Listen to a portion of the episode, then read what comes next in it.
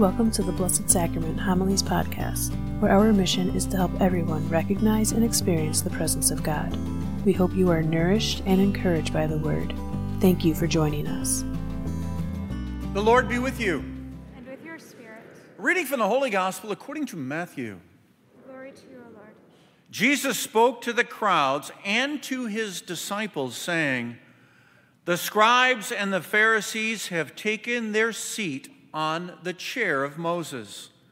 Therefore, do and observe all things, whatsoever they tell you, but do not follow their example.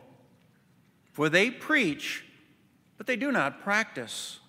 They tie up heavy burdens, hard to carry, and lay them on people's shoulders, but they will not lift a finger to move them.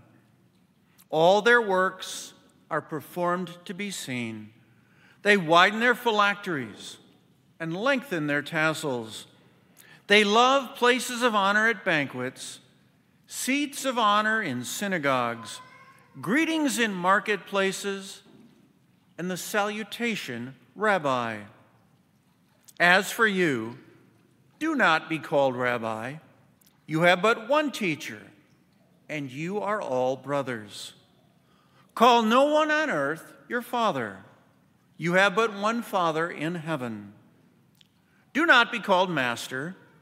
You have but one master, the Christ. The greatest among you must be your servant.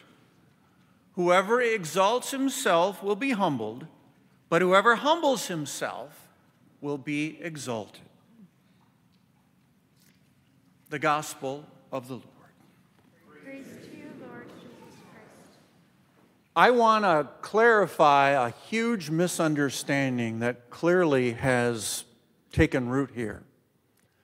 Contrary to popular belief, I was not the perfect child. Nor was I the perfect teenager. In fact, I had one very difficult trait to overcome and that is keeping my mouth shut. Because I've always been quick with the quip. And I used to do that with my parents on occasion. And it never really worked out to my advantage. Well, on one particular day, and I loved it when there was something hypocritical that my dad would do, which he would do often, not intentionally, like we all do. He would have these rules set up for me, and then I'd notice that he rarely, if ever, would follow them. But on one particular occasion, his car was being worked on. So he asked me, I was a senior in high school, he asked me if he could borrow my car. I said, sure, and I threw him the keys. He got roughly a half mile from our driveway and ran out of gas. At which point in time, he came home slightly red faced and quite angry with me. And I looked at him and I smiled and said, Well, you know, if you borrow the car, put gas in it. That didn't get me very far. Well, the hypocrisy that Jesus is talking about in the scribes and Pharisees is a little bit different.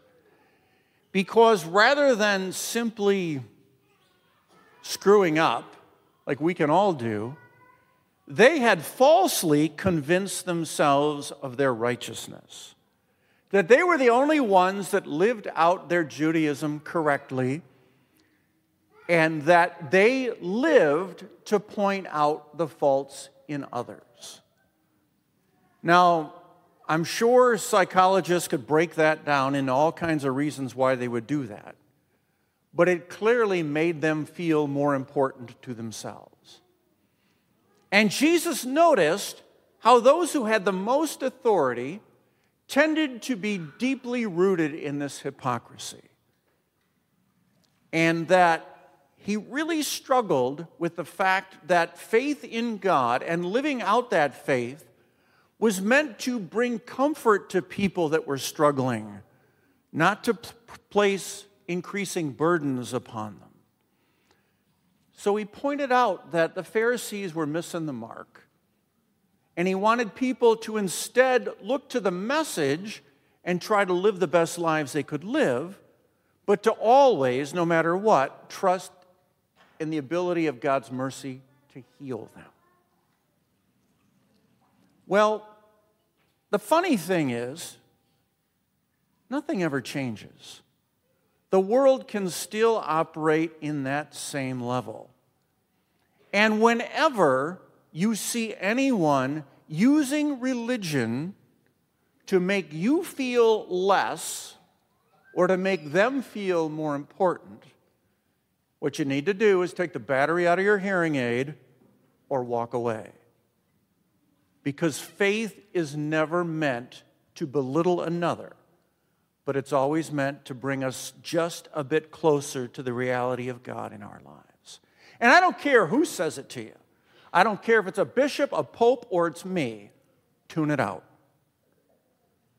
Because Jesus always strived to bring comfort to those who were struggling the most, be it with poverty, be it with their own brokenness and sinfulness, no matter what it happened to be. He wanted you to understand that God's love rests with you.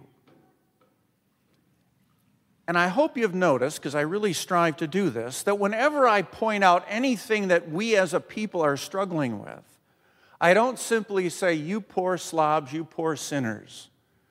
I always try to say we, because the reality of it is there's not one of us that has it all figured out. There's not one of us that can point a finger at another and remain righteous. Because the reality is, all of our righteousness depends on just one person and that's Christ.